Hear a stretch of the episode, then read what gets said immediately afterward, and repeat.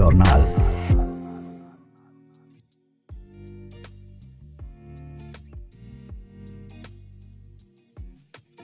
با سلام فرزانه نباتی هستم و پادکست ژورنال روز 22 فوریه 2022 برابر با 3 اسفند 1400 به سردبیری سیاوش آذری را خدمت شما ارائه میدم. در این شماره ژورنال ما نوشته هایی داریم از کیوان جاوید یاشار سهندی خلیل کیوان مصطفی صابر کازم نیکها و سیاوش آذری. با ما باشید. شعارهای ضد حکومت و بازداشت یک نفر کیوان جاوید. خبرگزاری فارس به نقل از سپاه نوشت عامل پخش صوت حاوی محتوای سخیف و هنجر شکنانه علیه مسئولان نظام در بازار رضای مشد توسط سازمان اطلاعات سپاه خراسان رضوی بازداشت شد. به این می‌گویند بهترین مجهزترین حرفه‌ای ترین پیجیده ترین سرویس اطلاعاتی سربازان گمنام امام زمان. هزاران بار بهتر از سربازان گمنام موسا در اسرائیل. توجه کنید یک نفر در مشهد بلنگوی مسجد را به چنگ می آورد و هرچه دل تنگش می خواهد علیه خامنه ای و خمینی و این سیستم فساد اسلامی می گوید. رهگذران هم حالش را می برند. وزارت اطلاعات سپاه باید پیامی بدهد اعلام دستگیری یک نفر وابسته به اینجا و آنجا و این شیطان و آن بچه شیطان قرار است اقتدار حکومت اسلامی را به رخ بکشد هدف درجه اول این پیام. البته مردم نیستند چون این چرندیات دیگر خریداری در جامعه ندارد همه مردم از نفوذ گسترده سربازان امام موسا در دستگاه اطلاعاتی جمهوری اسلامی باخبرم. پیام اصلی رو به نیروهای سپاه و ارگانهای اطلاعاتی و همه ارکان حکومت است. می‌خواهند از فروپاشی ارگان اطلاعاتی حکومت جلوگیری کنند در همه ضربات اطلاعاتی قبلی هم یک ناشناس در جایی دستگیر شد و کسانی با شکنجه جلوی دوربین اعتراف به جاسوسی کردم. دنیای متناقضی است. بخندیم یا از خش بر خود بلرزیم. حکومت در حال فروپاشی با یک دست زندگی مردم را به جهنم تمام ایار تبدیل کرده است و با دست دیگرش گورش را عمیقتر می کند.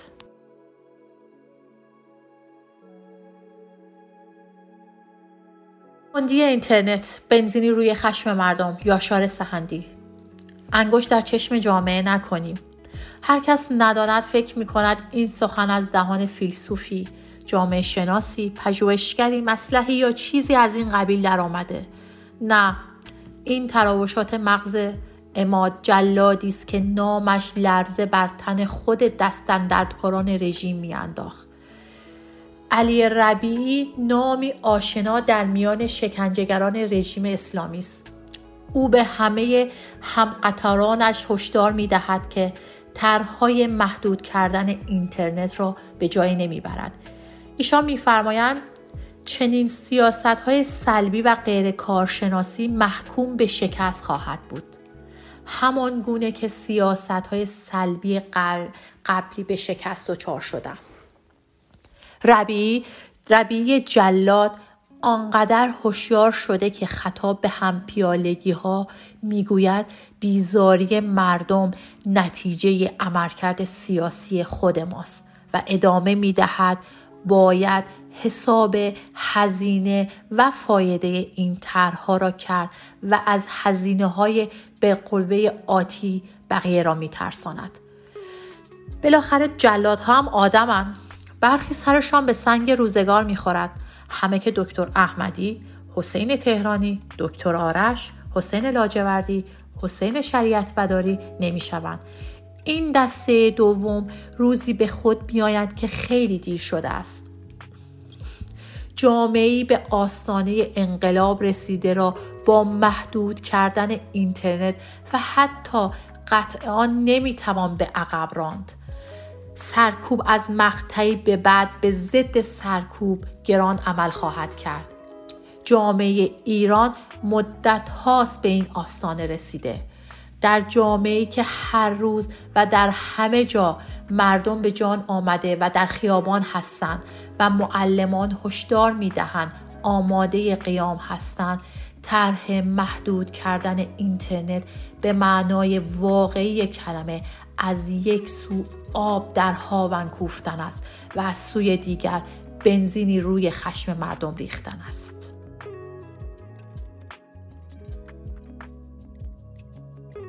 بازار اسلامی و جنگ جناها خلیل کیوان. در خبرها آمده است که حسین موسویان سفیر پیشین ایران در آلمان به 11 ماه حبس محکوم شد. از جمله اتهامات وی این است که در سال 1380 در مقام مشاور منطقه آزاد کیش ترتیبی داده است که 200 هکتار زمین و حدود 100 هزار متر مربع از دریا در اختیار شخصی به نام علم بیگی قرار گیرد. علم بیگی هم به تعهدات خیش دال بر سرمایه گذاری دو میلیارد یورویی عمل نکرده است. این نوع خبرها در دوز بازار اسلامی عادی است. اگر مقام و مسئولی در رژیم اسلامی دوز نباشد غیر عادی است. رقابت ها، اختلافات و کشمکش بین بانهای حکومتی تشدید شده است. رسانه کردن این حکم گوشه از پاسخ جناه مقابل به افشاگری فایل صوتی فساد سران سپاه در هفته گذشته است. حسین موسویان جز باند رفسنجانی، روحانی و از دان دروش های نظام اسلامی است. در جریان دادگاه میکنوس و رسیدگی به پرونده ترور مخالفین جمهوری اسلامی نام موسویان بارها به میان آمده است. او در آن زمان سفیر جمهوری اسلامی در آلمان بوده است. وی مدتی سمتهای مهمی دیگری چون معاون حسن روحانی دبیر وقت شورای عالی امنیت ملی و معاون او در مرکز تحقیقات مجمع تشخیص مسلحت نظام را هم داشته است. دستجات سراپا فاسد و مافیایی بانهای حکومتی در رقابتی نفسکی بیش از پیش دست یکدیگر را رو و زیر پای یکدیگر را خالی می کنم. لو رفتن فایل صوتی فساد سران سپاه و رسانه کردن 11 ماه حبس موسویان از تقابل و رویارویی بیش از پیش جناها حکایت می کند.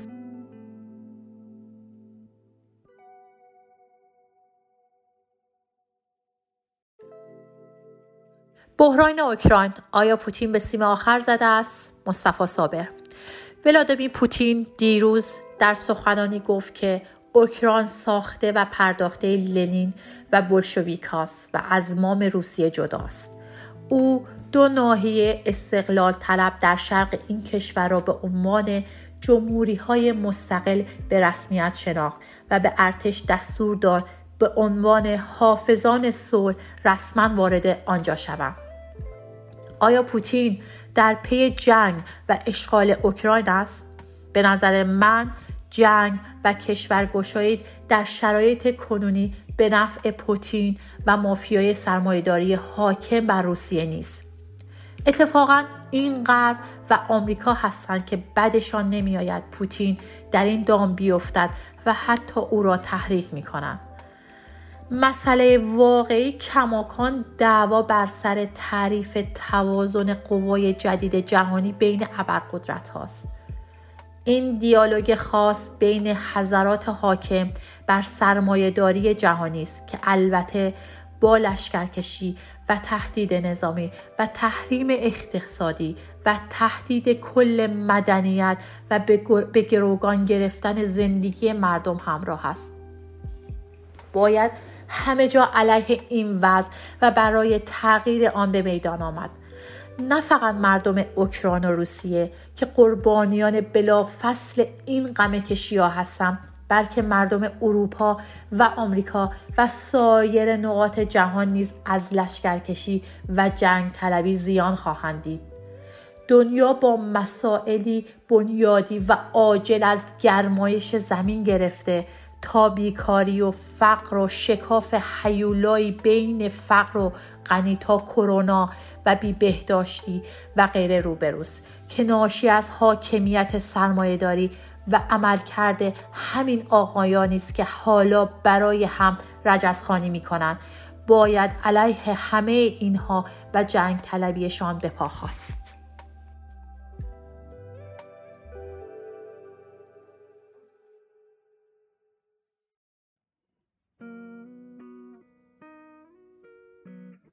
پوتین و خطر جنگ گسترده. کازم نیکخواه. تحرکات ارتش روسیه در مرز اوکراین این روزها یادآور تحرکات نازی ها در آستانه جنگ جهانی دوم و اشغال متعاقب لهستان است که آتش جنگ جهانی دوم را افروخت. اما فقط تحرکات پوتین نیست که روزهای شروع جنگ جهانی دوم را به یاد می آورد. سردرگمی و گیجی دولت‌های غربی نیز عینا یادآور خوشبینی و نمایشات دیپلماتیک بیخاصیت دولت‌های غربی در آن روزهاست.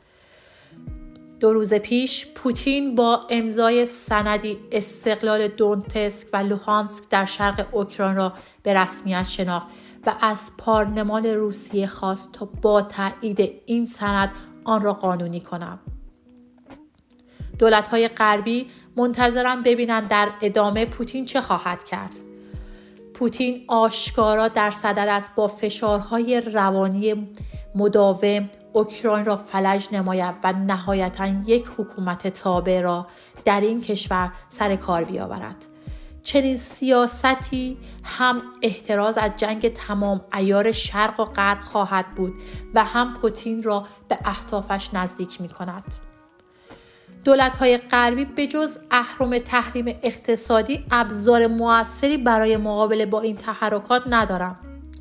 ناتو نیروهای نظامیش را در اوکراین افزایش داده است. این نیروها برای یک جنگ تمام ایار ناکافی و برای جنگ های نیابتی ناتوانند.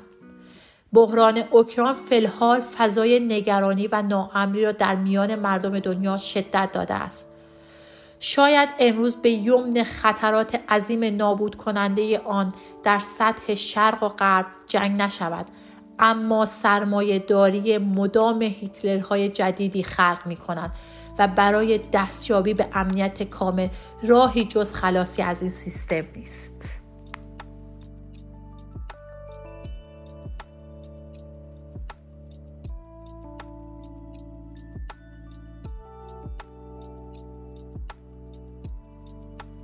از تارکان به اردوغان وقتت به سر رسیده سیاوش آذری. ویدیو کلیپ ترانه اخیر تارکان به نام گجچک این نیز بگذرد. هیاهوی زیادی در میان اسلامی گرایان و هواداران اردوغان و ژورنالیست های نان به نرخ روزخور به پا کرد. اسلامیون تلاش زیادی برای جرم انگاری و فضاسازی علیه این ترانه نمودند استقبال وسیع مردم از این ترانه اما این ترفند اسلامیون را خونسا و بر علیه خود تبدیل کرد.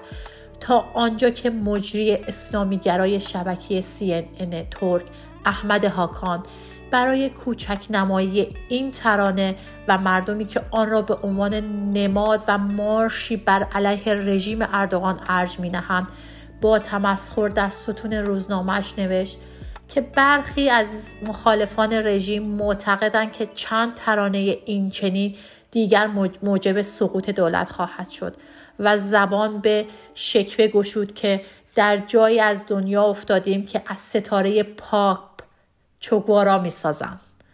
اصل ماجرا اما چیز دیگری است این ترانه بار دیگر شکست رژیم اردوغان را در تحمیل هژمونی فرهنگی سیاسی و پروژه اسلامیزه کردن جامعه ترکیه برملا ساخت فرهنگ سکولار ارزش های جهان شمول مدنی و سنت تشکل و مبارزه سیاسی در جامعه ترکیه ریشه تر از آن است که اسلامیون قادر به قطع کامل آن باشند و اتفاقا این ترانه روشن ساخت که حاکمیت اسلامیون و اردوغان در ترکیه به نخی بند است و مانند روزخانی و فرهنگ ماتم اسلامی در مقابل چنین ترانه هایی که انعکاس فرهنگ و خواست توده های مردمی است به زودی دود خواهد شد و به هوا خواهد رفت.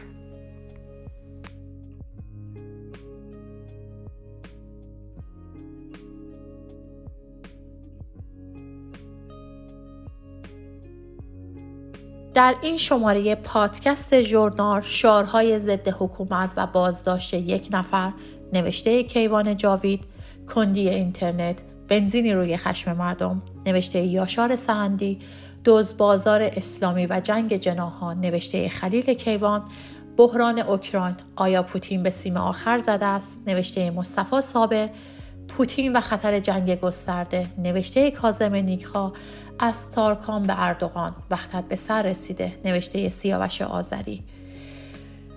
راه های تماس با نشریه ما شماره واتساپ دو صفر چهل و چهار هفتاد و هفت هشتاد و هشت نود و هشت هشتاد و شیش چهل سه ممنون از اینکه همراه ما بودید.